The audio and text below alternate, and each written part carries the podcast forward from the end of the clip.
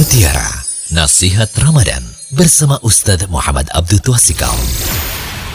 Bismillahirrahmanirrahim. Assalamualaikum warahmatullahi wabarakatuh. Alhamdulillah, salatu wassalamu ala rasulillah wa ala alihi wa man tabi'ahum bi isan ila yaumiddin. Allahumma inna nas'aluka ilman nafi'a wa rizqan thayyiba wa amalan mutaqabbala. Puji syukur kita panjatkan pada Allah. Selawat dan salam semoga tercurah pada Nabi besar, Nabi agung, Nabi kita Muhammad sallallahu alaihi wasallam. Baik para jamaah sekalian, kali ini kita berada pada kajian Ramadan, keberkahan makan sahur.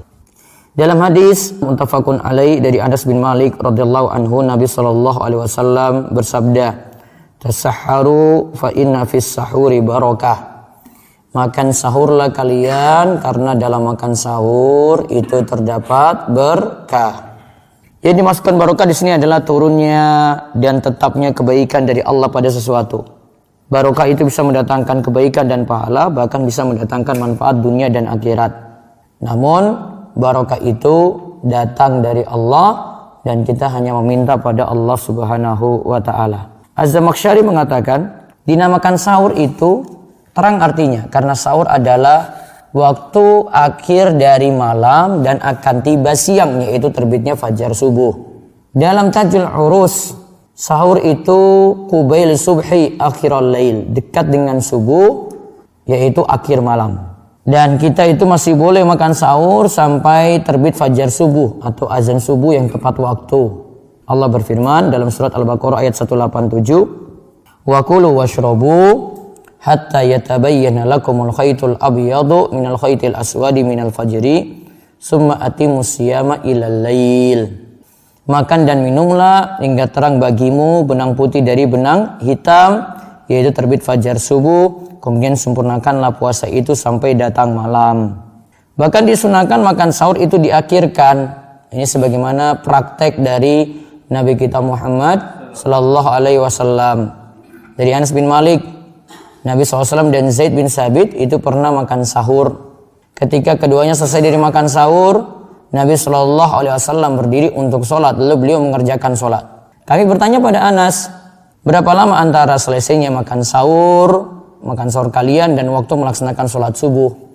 Anas menjawab yaitu sekitar membaca 50 ayat Al-Quran.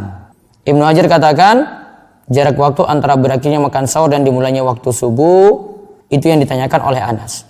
Dan Imam Nawawi mengatakan dalil ini menunjukkan disunahkannya mengakhirkan makan sahur dekat dengan waktu subuh. Imam Nawawi juga katakan walaupun waktu disebut makan sahur menurut Imam Nawawi adalah pertengahan malam dan terbit fajar subuh. Tapi ketika disuruh makan sahur paling bagus makan sahur itu diundur waktunya. Nah faedah makan sahur diakhirkan disebutkan oleh Ibnu Abi Jamrah. Ia berkata Nabi Shallallahu Alaihi Wasallam telah memandang suatu amalan yang sangat mudah bagi umatnya untuk dilakukan. Seandainya tidak makan sahur, maka kita berat menjalankan puasa. Seandainya makan sahur dilakukan di tengah malam, tentu juga memberatkan. Orang yang makan sahur tengah malam tentu tak bisa terkalahkan dengan rasa kantuknya. Makan sahur tengah malam pun dapat membuat lalai dari sholat subuh atau membuat seorang itu berusaha keras untuk begadang. Adapun tentang keberkahannya, bentuk-bentuk keberkahan dari makan sahur, insya Allah ada 8 poin. Kita akan bahas pada kesempatan besok pagi. Demikian, mugi-mugi bawa berkah dan manfaat. Dan Allah selalu memberkahi kita di waktu sahur kita setiap harinya.